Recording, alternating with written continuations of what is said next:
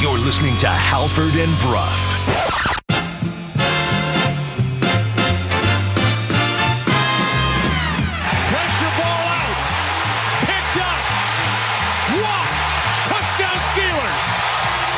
First overall pick in the inaugural Professional Women's Hockey League draft, Minnesota selects Taylor Heisey. I'm saying it right now. I think the Canucks make the playoffs. You can't be serious, man. You cannot be serious.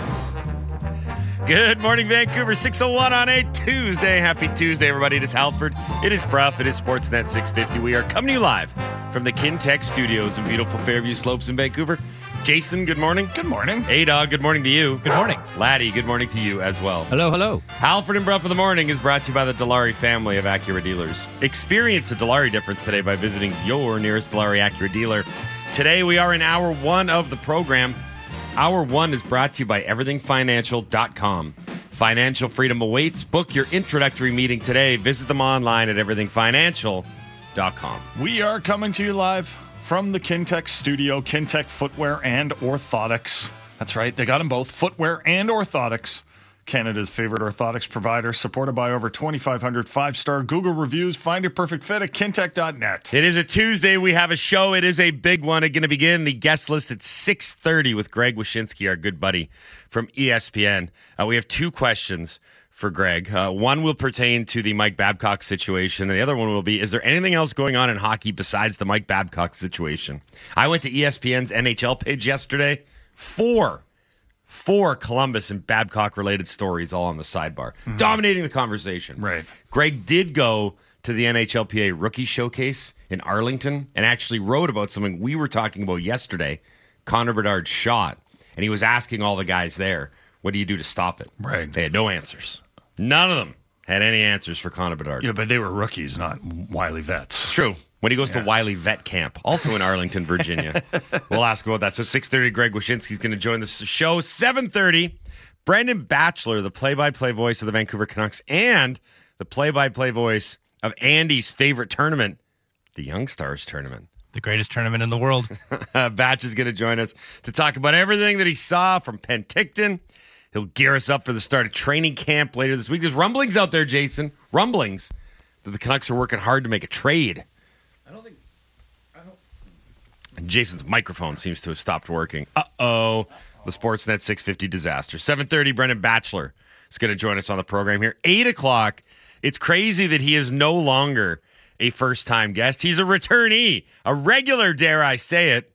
Tennis legend John McEnroe is going to join the show. John McEnroe, of course, not just a tennis legend, he is also the co-captain of Team World at the upcoming Laver Cup in Vancouver. Is this working now? It is working. Okay.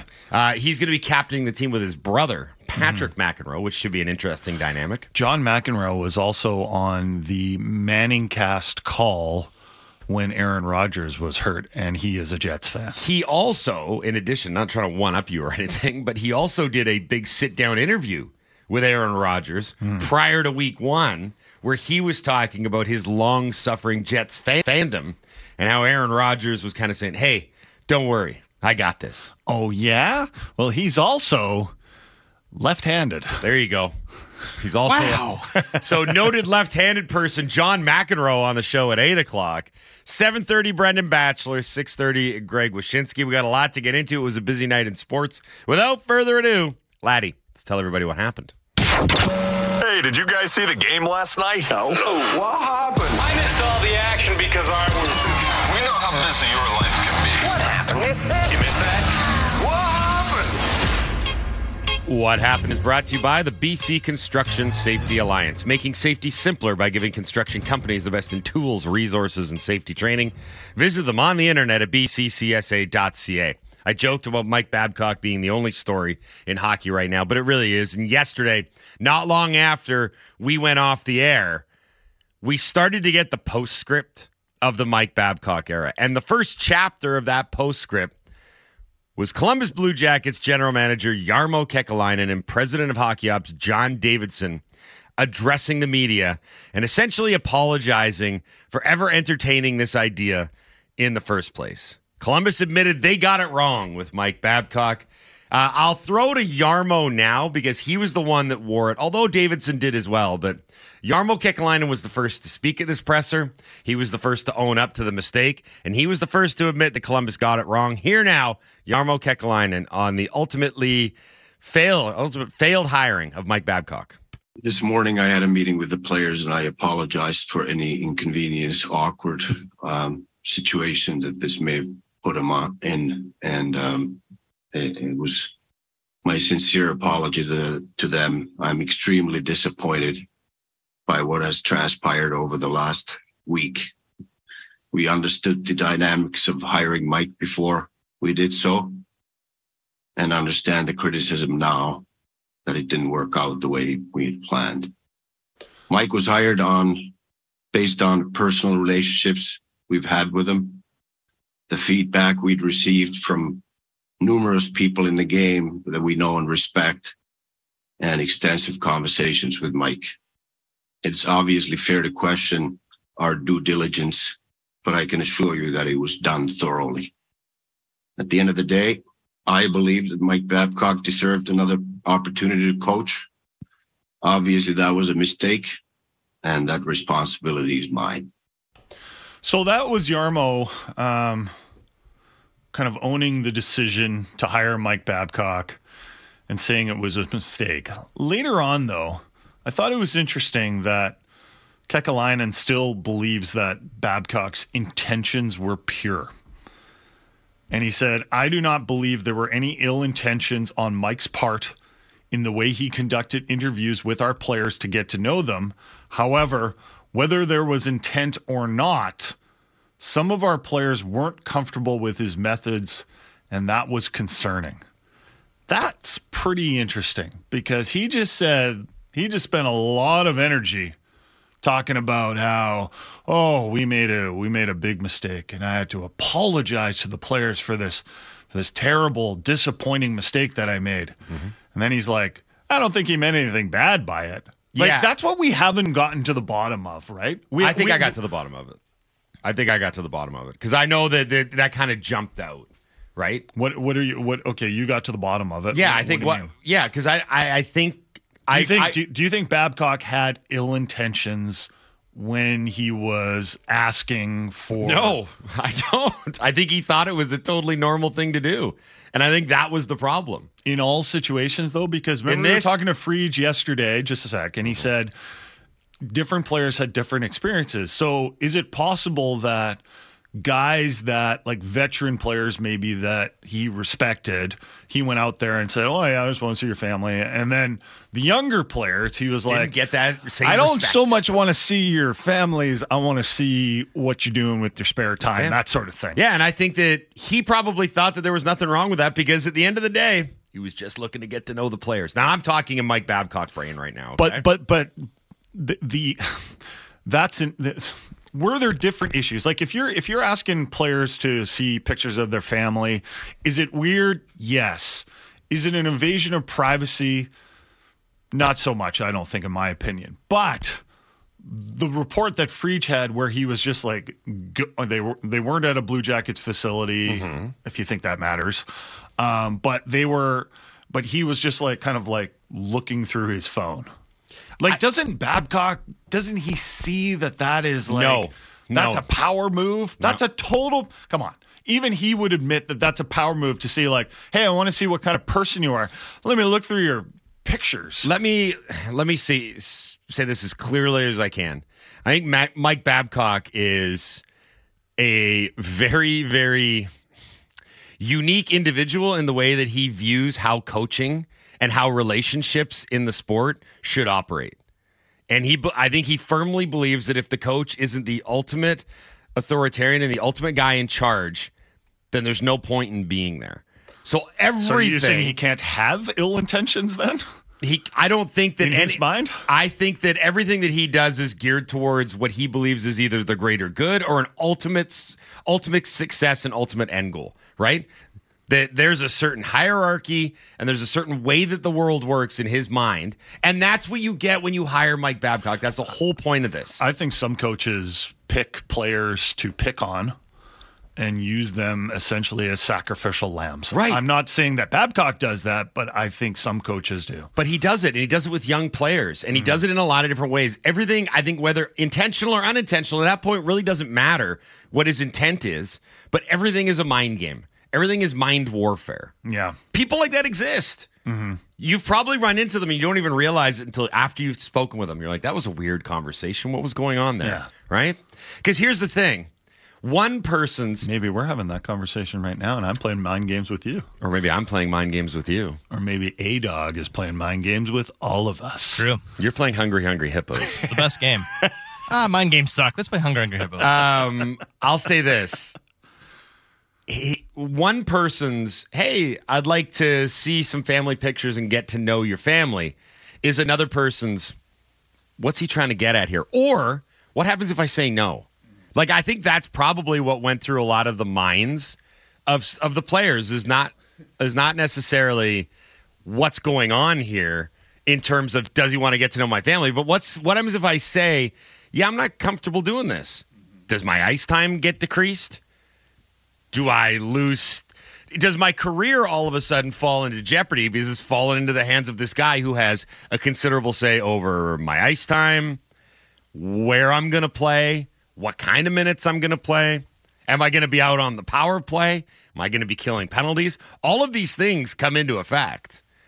And I think that at the end of the day, this was always going to be about bringing Mike Babcock aboard. And more specifically, are you going to live with whatever it is that Babcock brings to the table?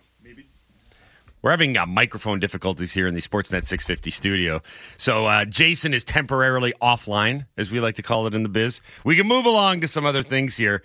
We can play the John Davidson audio if you wanted. He As a close, that's probably not a bad idea. Uh, John Davidson, a pretty colorful personality and a guy that's candid when he speaks.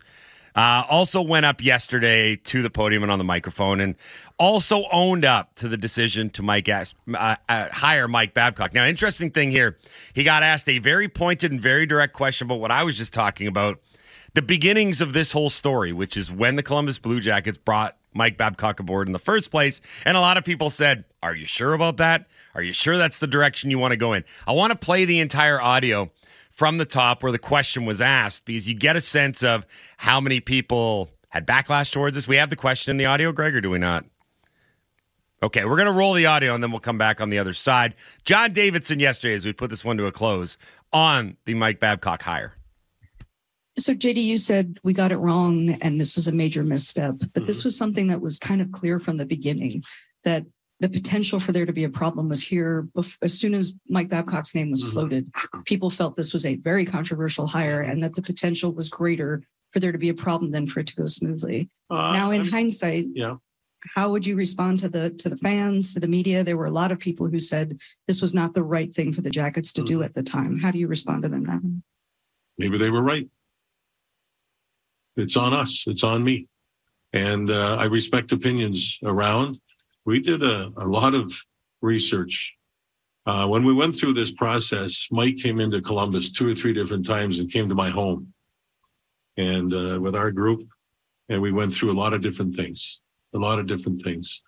And um, sometimes you just flat out make a mistake. We made a mistake. I'm I'm free to sit up here and tell you that. And to our fans, I think some were excited, some were going, "What's this going to be about?" It didn't work.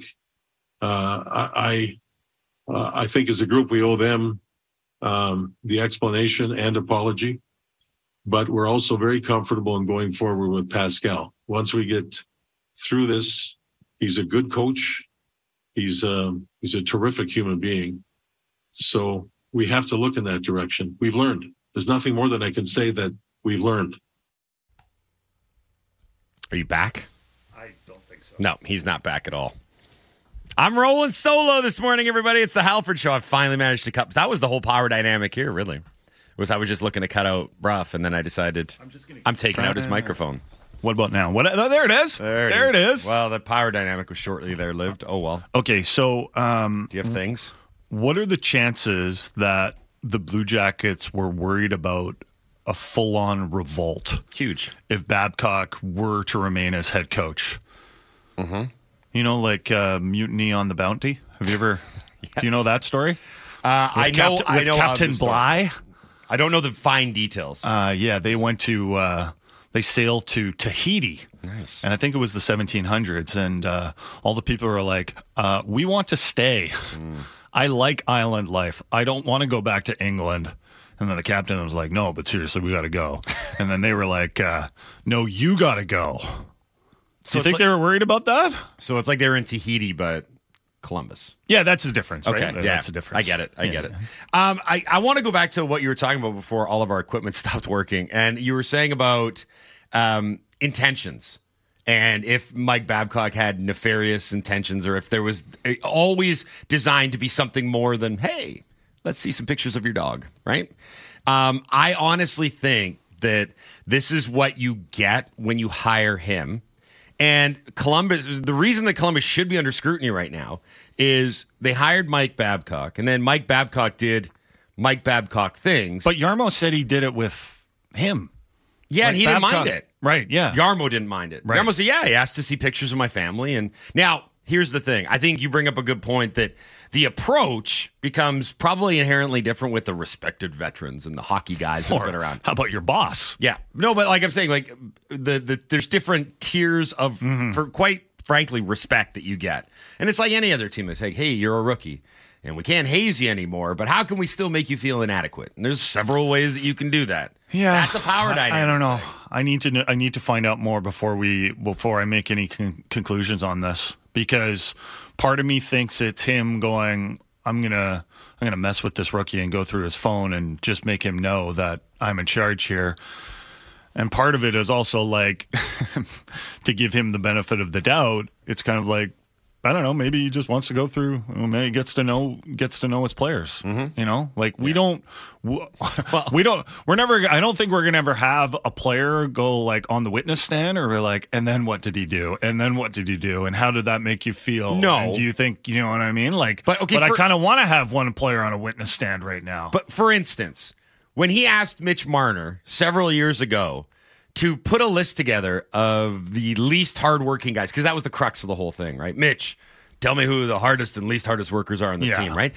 Marner probably didn't think that he was going to turn around and then show that list to other players. Yeah, that that Marner story does not help give Babcock the benefit of the doubt in this situation. So if you're a young player and he asks you for the pictures in your phone, my first question isn't going to be like, "Oh, okay, would you like to know about the people?" My first question would be, "What's his end game? Like, what's he going to do with this information?" I hope there aren't any pictures of Mitch Marner in here. Right, and then he's like, "Is he going to turn around and post these somewhere?" Right. So that's, I mean, I, look, I think we've exercised this conversation about as far as it can possibly go because you're right. At the end of the day, if you don't have those real, deep, intimate details of what happened, you're just kind of left to speculate. So we'll talk to Wish about more uh, and uh, more about this Babcock situation in about 15 minutes. I do want to talk a little Canucks here, and we'll continue to uh, talk Canucks throughout the show, including our conversation with Brendan Batchelor at around 7:30. Um, so the Canucks held their annual golf tournament yesterday out at Northview. Um, the Milford.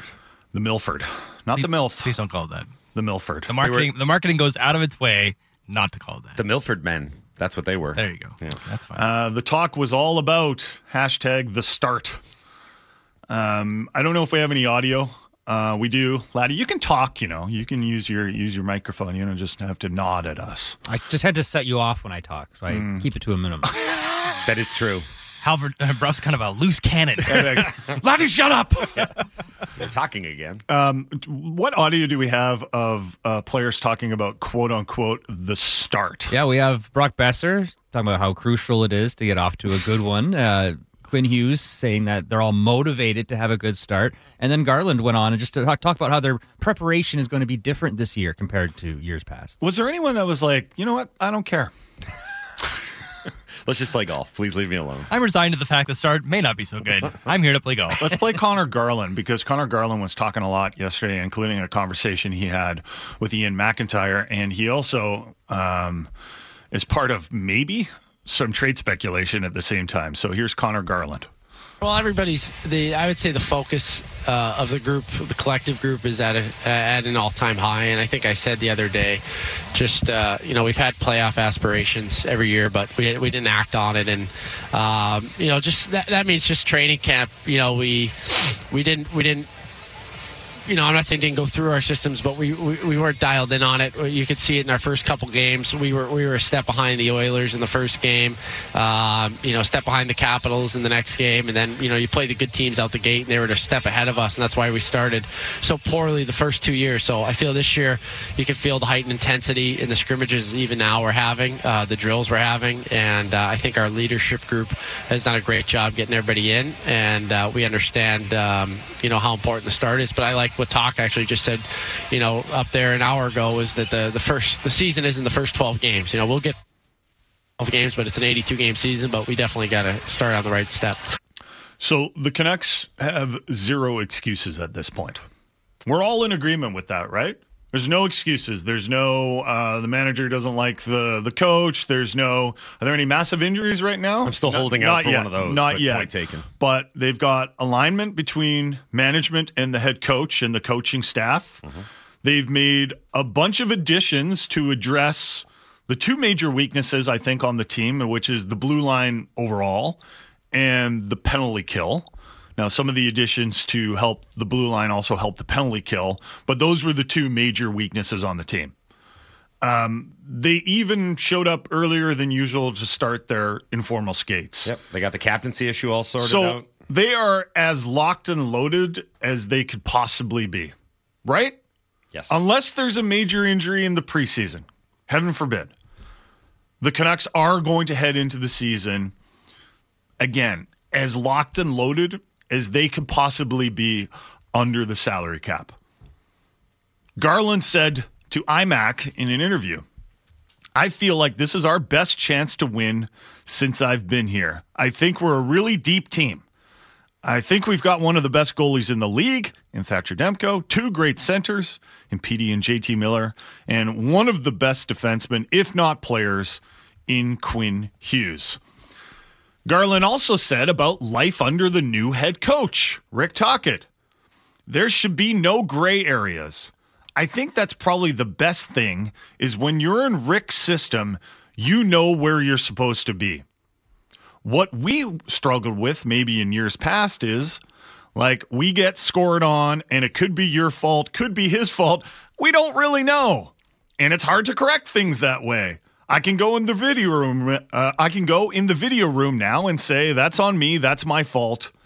Our system is so clear. Right, and we've heard this a few times now. Yeah, right? Ethan Bear basically said the same thing. Yeah, and a couple other players have reiterated it. So large, larger scale, bigger picture. You're right. I hate saying that. You're right, though. It's there's nothing, there's no roadblocks, there's no impediments, there's nothing that would suggest a hiccup for the Canucks to start this season. Everything that they wanted to do and everything that they needed to get done has been done. I even mentioned the captaincy thing. They didn't even need to take care of that, but they decided to button it up. By the way, real quick right? They came in on a Monday morning and they're like 8:13 in the morning. Quinn, you're the new captain. We're going to do some media and then we're going to get on to the business of winning hockey games. And I I applaud the approach. Mm-hmm. It's the right approach to take.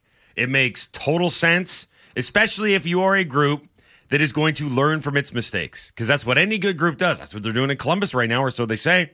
They made a mistake and they're going to learn from it. John Davidson said we're going to learn. It's the only thing you can do.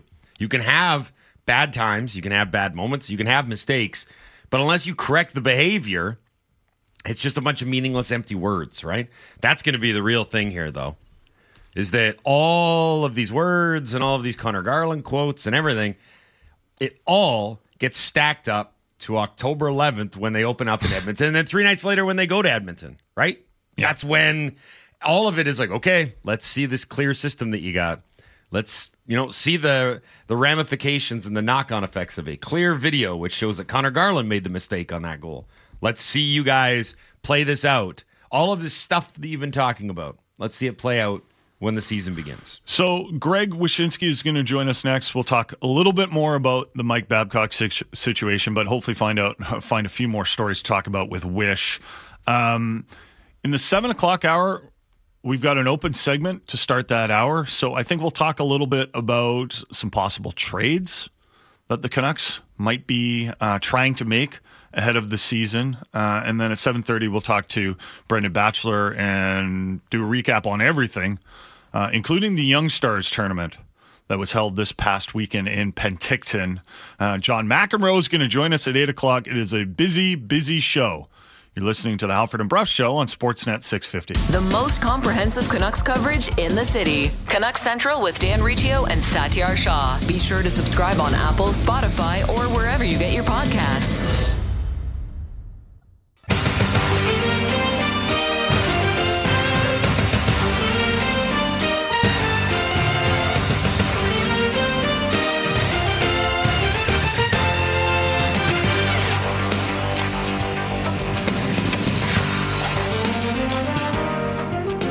Six thirty-two on a Tuesday. Happy Tuesday, everybody. Halford Bruff, Sportsnet 650. Halford and Bruff in the morning is brought to you by the Dilawri family of Acura dealers. Experience a Dilawri difference today by visiting your nearest Dilawri Acura dealer today. We are in hour one of the program. Hour one is brought to you by everythingfinancial.com. Book your introductory meeting today. Financial freedom awaits. Visit them online at everythingfinancial.com. To the phone lines we go. That music can only mean one thing. Greg Wyshynski, he's back on the Halford and Bruff Show on Sportsnet 650. Morning, Wish. How are you? Doing well, doing well. It was uh, maybe a little bit of a busier couple days than I expected at the beginning of training camp, for obvious reasons. I was going to uh, say, but uh, but good, good, I suppose. I was going to say we we made the observation this morning that at ESPN.com's NHL page, I think there were about four different stories on the right hand column, the the, the, uh, the news around the NHL, all pertaining to the Columbus Blue Jackets and Mike Babcock. But it's it's hard not to focus on that because one, biggest story in hockey right now, without question. I think two. As we have a chance to look back on what's transpired and what's gone on here, it really is unprecedented. Not even just in the world of hockey, but the world of sports. Really, I I can't think of another coach who had this short a tenure and never even got to training camp, never mind a regular season game before being dismissed. Yeah, no, neither can I. And um, you know, especially in in the way that it went down with you know, an investigation by the NHLPA and everything else. I mean, it's it's it's kind of incredible.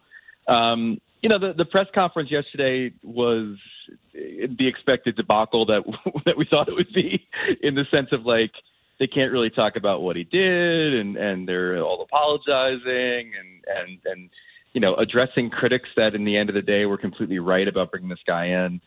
Um, but for me, boys, like the the more interesting story here from a league perspective is like the systems that are in place that clearly aren't working. Um, you know, full credit to Biz and, and, and Chicklets for breaking the story.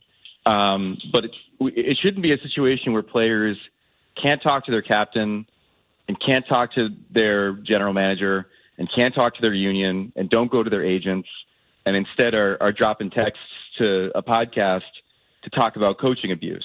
Like we're only a couple years removed from the NHL touting a whistleblower hotline, which I'm guessing is not something that any of these guys hit up talking about Mike Babcock. So, so what we got here, the bigger story for me is that like, yeah, it's great. A, a toxic coach and a bully and, and a guy who abuses his power doesn't get another chance despite, you know, his longtime friend deciding he needed one. Um, but the bigger story for me is that like it, it, it took a lot of things uh, happening to eventually lead to the NHLPA investigating. And again, like I, as I said the other day, like full marks to them too. Marty Walsh, I talked to a few players in the last 24 hours and said, just just you hit the ground running by taking this as seriously seriously as he did and, and affecting change. But it, it took a lot happening before we got to that point, and that's a, that's a real problem in this league right now. Uh, Wish, with regards to, and I want to go back to the beginning of this really because um, this practice of Babcock's had been out there. It happened in Detroit and it happened in Toronto, but we really didn't catch wind of it as a public entity or a public thing until it became on the Spit and Chicklets podcast. Did you have any indication or inkling or rumbling that this story was even out there prior to Biz dropping it on Tuesday? No, not at all. I mean, I, I, I, heard all the Babcock stuff that I think everybody else had with regard to the mental games that he played with players, and obviously, you know, that's not only young players but veteran players too, and withholding ice time and the stuff with Marner and the stuff with Franzen and the stuff that Mike Commodore claimed over the years, like all, all that stuff that is in the public domain. I think I heard and, and everyone else did, but this this one this one was interesting because first of all, I, I don't know if we know definitively if this is the reason why he's not there anymore.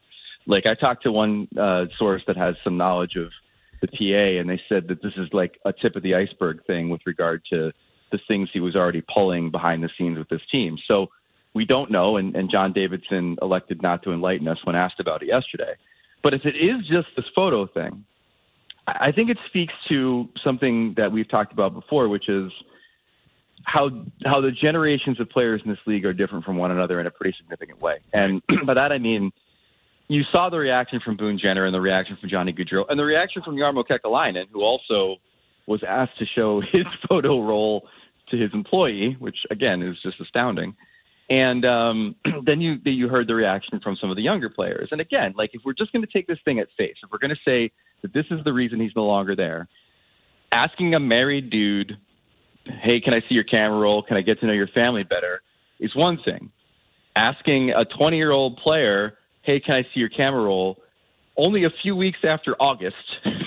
if he's like single and having a great time in the summer, that's a whole other thing. And I guarantee you that um, there are players on this team that if he tried to pull that with, bristled at it because their camera roll is not filled with, oh, here's little Johnny at the pumpkin patch. You know what I mean? So it's like, um, I, I think it speaks to how some tactics maybe work with some players and some tactics maybe work in, in other times and they don't work as well today, which, by the way, is exactly how Brendan Shanahan put it Yep. when Babcock got fired back in 2018 from the Leafs was, you know, that he does things that, that no, are no longer acceptable. And I think this, as innocent as Jarmo Kekalainen tried to make it seem, probably falls into that, that purview. How tough a situation is the new head coach, Pascal Vincent, walking into? I saw some people try to make the Jared Bednar takes over late in the game from Patrick Roy comparison, and I guess I have time for that. Uh, it didn't go very well for Bednar in that first year, although it's ultimately turned out well. But with regards to Vincent and this particular situation, how tough is this one to walk into? It, it's tough, but but not as tough as, as it would be for, for someone that wasn't already familiar with the organization. I think that's that's really a key here. I, I was talking to somebody the other day about like the split in the room. Like, is there going to be a split in the room with these veteran guys that maybe got on better with Babcock than the younger guys did? And are they going to maybe see the younger guys as being the ones who, uh, you know, ran a what many feel is a successful coach out of out of town? But I, I really think that if if there are issues in the room, uh, Vincent's the guy to, to to fix fix it. He's the guy to build the bridges. Like he knows the roster. They all like him. He's the guy that's paid his dues. He's he's been around for a long time. He was a finalist for the last two hires that Kekalainen made. I think he's a really good coach, and I'm, I, I think if there is um, a silver lining to all this, it's that somebody who's really toiled in this game for a long time and, and waited his turn uh, and just hasn't gotten it for whatever reason gets his chance. I don't know if it's going to be a Bednar thing. I don't know if that roster is really as, as good as maybe that Colorado one was. Um, but uh, but I do think that he's somebody who's going to be able to calm the waters a little bit in, in, in what's been a very choppy time for the franchise. Should we talk about Bedard now? Let's talk about Bedard. Is that enough? Is that enough, Babs? Let's go into Connor Bedard. Uh, we've been marveling at uh, the shot that he's been displaying in the uh, prospects games. Of course, we all knew he had this shot. Um, let's talk about how the NHL might defend Connor Bedard because I think every generational player has to go in with some semblance of doubt that his game is going to carry over. Even Wayne Gretzky, like he was an incredible, obviously junior player, and then people were like, "No, he's too skinny." I I do wonder if his moves, for lack of a better way of saying it, are going to be as effective at the NH as at the NHL level as they were at the junior level. What do you think about the fact that he is like his calling card is his shot? Is that underselling him though? Just saying that he's just he's just a great shot and that's it. Yeah, I mean, you're making him sound like Patrik Laine. Like, like he's, he's, he's a he's he's a center with a, a lot of ability in playmaking. Um, he you know, part of the reason his shot is so effective is because Bedard has this incredible knack of of getting around the zone and, and, and finding open spaces. And I, I think that speaks not only to his shot, but also his other offensive abilities. He's also a bit bigger than you'd expect. Like I, I know that when you see him, he's short and and he looks slight and he looks like a kid. But but having seen him up close a couple times, he's he's a, he's kind of thick. Like he's kind of wide. Like he's got a, mm-hmm. more of a of an NHL body than you'd expect um, for for somebody who's that young and and and kind of plays the game that he plays. The thing about the shot, I talked to Bedard at the Players Tour in Vegas about about this very thing about the shot. Like, what is it about it? How did you learn to do it? There's two things that are really interesting about his shot. The first is that he kind of has a hitch in his arm um, that a lot of people are are comparing to the way Auston Matthews shoots the puck, and that's why I'm kind of intrigued by his rookie season. I mean, Matthews potted 40 goals as a rookie, and, and granted, he's he's a bigger he's a, he's a bigger body and he's a different player, but but I mean, just by virtue of having a shot like that, I think Bedard's going to do well for himself. The other thing he does well too is he's it's really quick in the way that he kind of moves the puck laterally versus kind of pulling it forward before he shoots and and and it's just it's a really fascinating shot. I mean, like I, I don't want to say it's like revolutionary. It, it, it borrows from the shots of a couple of other people, um, but having seen them and, and having seen it, I, and knowing what the league is now, where it's more wide open, and and, and players like Bedard are going to get their opportunities more than they got them, say, like even five years ago. Mm-hmm. I think he's going to have a real p- impact. I think he's going to be a a, a a dependable goal scorer in his first season. Who do you think's going to be on his line? Well, that's that's the other trick. I mean, this this this whole thing is sort of reminiscent of of Alex Ovechkin's rookie year, where it's like, okay, yay, we've got a generational goal scorer joining the team. His his line mate will be Matt Bradley. You know, it's like David Steckel, Yeah, it's Chris like- Clark. Let's roll them all yeah, out. Chris there. Clark. Yeah. Right, exactly. So it, it- it's kind of. I mean, listen, I'm not trying to besmirch the good name of Taylor Hall, and, and they clearly have other players in that roster that are they're talented. Um, but the totality of that team. I mean, when you when you strip your team down to the foundations in order to secure the first overall pick, you have to spend a couple years to build it back up. I mean, the good news is that um, I think Kyle Davidson's a, a, a talented GM, and, and Chicago is an attractive market, so it, it won't take him that long. But right now, you, I think the biggest thing that could hold Bedard back isn't anything about how his game transfers. It's that the, the overall talent of that roster is just not anywhere near where it needs to be to really foster a, a great young player quite yet. Uh, we're speaking to Greg Wyshynski from ESPN here on the Halford and Bruff Show on Sportsnet 650. Uh, Greg, I mentioned the NHLPA Rookie Showcase in Arlington, where you were talking about Connor Bedard's shot, among other things. Uh, I was curious in scrolling through the piece that you asked a bunch of the rookies about the fighting ban that's gone on in the Quebec Major Junior League. Obviously, a big turn for Canadian hockey and junior hockey specifically. What did the guys that you talked to in Arlington have to say about the fighting ban? Yeah, I mean, you know, uh, some of them kind of just said, "Hey, it's it's the way it's all going," you know, and and it's just going to be how it is. Like other other lower levels have been like this, and it's kind of trickling up. And then there were a few. I I, I want to say Luke Evangelista from the Predators was one of them, who, who kind of indicated that like um, it's a part of the game, and and and to see it. Uh, you know, forcefully removed is is sort of deleterious to, to what hockey is, and and so, I, listen, I, I think it's. I think speaking to younger players about this is really intriguing because a lot of them are coming up through leagues where fighting is not even like top of mind, and, and in some cases is being legislated out of of the leagues. Um, but they also are hockey players and, and understand fighting's part in the sport and history in the sport. And when they get to the NHL, it'll still exist. So it, it's kind of interesting to see now. Now we're getting generations of players that like I said, not only are coming through leagues where fighting is um, legislated out, but but also are coming into an NHL where um, you know the numbers on how many fights we've had per year have dropped precip- precipitously for the last decade, maybe even more. Um, and it's it's interesting to get their take on how they feel about it. Uh, yesterday, the Professional Women's Hockey League had its inaugural draft. Uh, I'm curious, Wish, now that the players have been selected and they've got you know the formulations of a roster and everything, what's the next big step for the league? And also, uh, with regards to ESPN being a you know national car- carrier for the NHL, has there been any conversation about what coverage looks like for the women's game now that this league has the next big step, which is rosters and players available to it?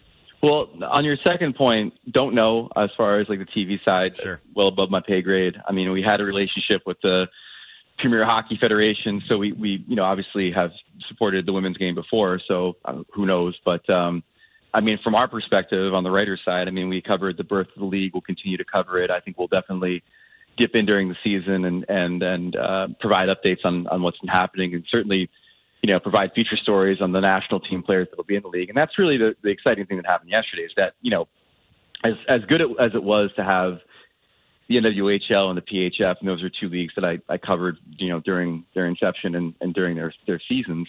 Um, they never. It was really hard to kind of like say, hey, watch blank and the Metropolitan Riveters. Like there's Right. never like the marquee players, and and already, you know, in just during the pre agent period. And now you can say it's Hilary Knight in Boston. You can say it's you know Ab- Abby Roque in, in, in New York. Like you have the ability now to kind of focus in and say, here are the big names that you remember from the national teams, and now they're on, on these things on these teams, and you can go watch them. Um, now I keep on saying teams because the next big thing for this league is branding. Right. Uh, everything looked really good at the draft yesterday. Like it, it looked very professional. The logos were great. The colors were great. But we don't know any of these teams yet. And and you know part of the charm of the NWHL and the PHF were, were teams like the Boston Pride, awesome name. Net Metropolitan Riveters, incredible name, and even maybe one of the best logos in the history of hockey. Um, so, like, I'm dying to know what they do from a branding perspective. Uh, I think that's going to be a really big key in in trying to like get your product in front of people's faces pretty quickly. And uh, you know, do they go generic or do they go more adventurous? I don't know. Yeah, you bring up a good point because Taylor Heise goes first overall to Minnesota, and then well, what's Minnesota's team name? It's a yet to be named Minnesota team name, so they still have to get a lot of that done, right. and it, which is uh, you know understandable. This is starting something from scratch, and I noticed Brian Burke said yesterday, and you were right. Like the orchestration of the draft went off without a hitch, and it looked great. But yeah, Brian Burke said that was the biggest day of the league. Uh, yesterday, and then I wanted to add on, yeah, until the next big day comes because they got a lot still to get done. Hey, Wish, thanks a lot for doing this today. We really appreciate it. Enjoy the rest of the week. We will do this again uh, next Tuesday. Yep, much appreciated. Thanks. That's Greg Wyshynski from ESPN here on the Halford and Bruff Show on Sportsnet 650. So just real quick on the draft yesterday, Heise goes first overall. Jocelyne Larocque goes second. They went defense heavy at this draft, Jason. I don't know if you noticed that or not, but after a forward, You got to address the blue line. yeah, you got to address the blue line. Laddie, I know that you were scouring this one for goalies, as you often do. No, yeah, you did. You There were a couple yes- in particular I was keeping my eye. Were on. you upset that a goalie went so late that you, there was no first round goalies? Is this No, I, sign I everyone kind of just expected that. Is that how the it- case? it- That's, it that was the plan out? going in. Okay. Uh, okay, so we, we've got a little bit more to get into on the program today. Reminder 7 o'clock hour, Brendan Batchelor is going to join us, the play by play voice of the Vancouver Canucks. 8 o'clock, John McEnroe. It's funny that I can say John McEnroe is a return guest on the Halford and Bruff show, Yeah, but we talk to we talk to Mac all the time. yeah, he's like he's like, he's like our weekly insider now. So yeah, that's gonna happen. And then a reminder, and I forgot to do this off the top. Uh, we are giving away another pair of tickets to see Adam Sandler do stand up October 12th, Thursday. It's the start of his North American tour. The best what we learned or ask us anything. Send them in. Dunbar Lumber text line is 650 650. Uh, hashtag it WWL for what we well, no, learned. no ask us anything. Of course, it's Sorry, right. Tuesday. Just what we learned. My apologies. It's a Tuesday. Uh, just hashtag it WWL. Add a ticket emoji to the text. You'll be entered into the grand prize draw for a pair of tickets to see Adam Sandler do stand up on October the 12th. Okay. Uh, we are now going to be joined by Peter Shasheki from Everything Financial. Greg, take it away.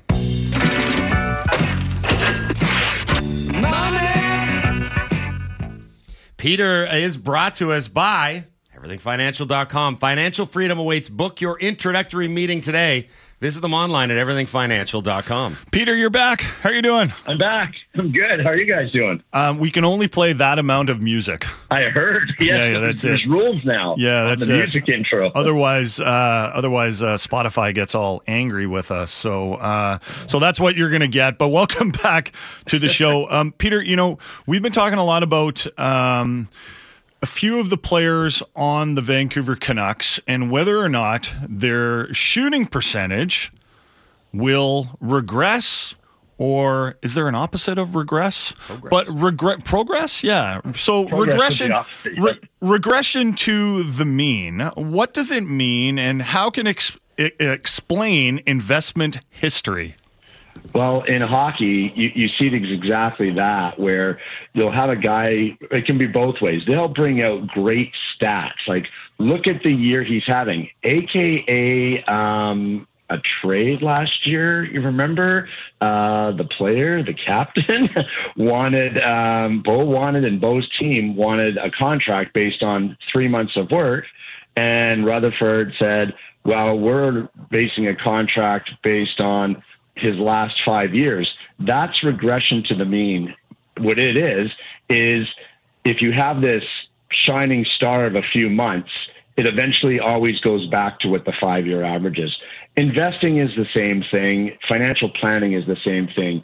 Your financial advisor go, oh look, like at say after the pandemic, that first year when markets were up twenty percent, because you know, look, I made you twenty percent, and you guys know this. Oh, like that's going to go on for the next five or six years.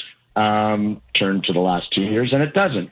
So eventually, everything regresses back to the five year average, or if it's a really, really, really bad year like it is the last year, it's eventually going to progress upwards to the mean, to the five year average. So you can't look at 2008 in the stock market and say, oh, it was down 48%. Well, it was down 48% for a few month set.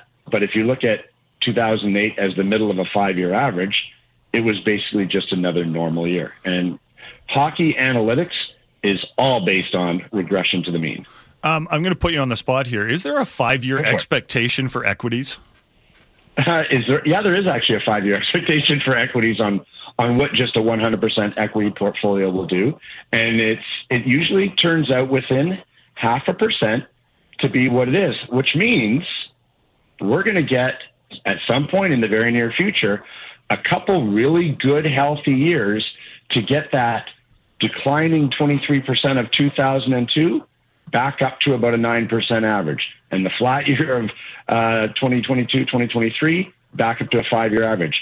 Good times are coming ahead. There is a light at the end of the tunnel, and it's not a train coming at you or a dismal penalty kill coming at you, which could happen this year. Who knows? Peter, uh, thank you very much for doing this today. It's great to have you back. It's great to be doing this again. Uh, just so the listeners know, it'll be every Tuesday here on the Halford and Bruff Show on Sportsnet 650. Enjoy the rest of the day and enjoy the rest of the week. You too, and I shouldn't be able to miss 650 on 650. I can even do that one. Oh, yeah, right. Good branding, Peter. Well done. That's Peter Shashecki from everythingfinancial.com. Here. You can call them at 1 888 424 4421 and get your complimentary introductory meeting booked today. Okay, uh, we got an open segment on the other side before we get to Brendan Batchelor at 7:30. Here's a question for the listeners, and I want you to text in to the Dunbar Lumber text line 650 650. If if the Canucks do make a trade before the start of the regular season, and we'll talk about that on the other side. Who do you think is going to go and why? The why part is really important. You have to text in some sort of reason because we all know the names of the players on the team. So give us a why. Text into the Dunbar Lumber text line at 650 650. Dunbar Lumber with three stores to serve you in Ladner on Bridge Street, Dunbar Lumber Express at Ladner Center or Arbutus in Vancouver, online at dunbarlumber.com. The break- this was a challenging first hour for me. So my mic didn't work. And then when I was trying to fix my mic, um, I spilled my coffee. Uh, and there's been a fruit fly in here flying around. Sometimes it'll land on my cheek. I think it likes. I think it likes the spilled coffee. So hopefully the second hour goes better than the first hour, and I am going to kill this fruit fly in the break. For some reason, you are listening to the Halford and Bruff Show on Sportsnet 650.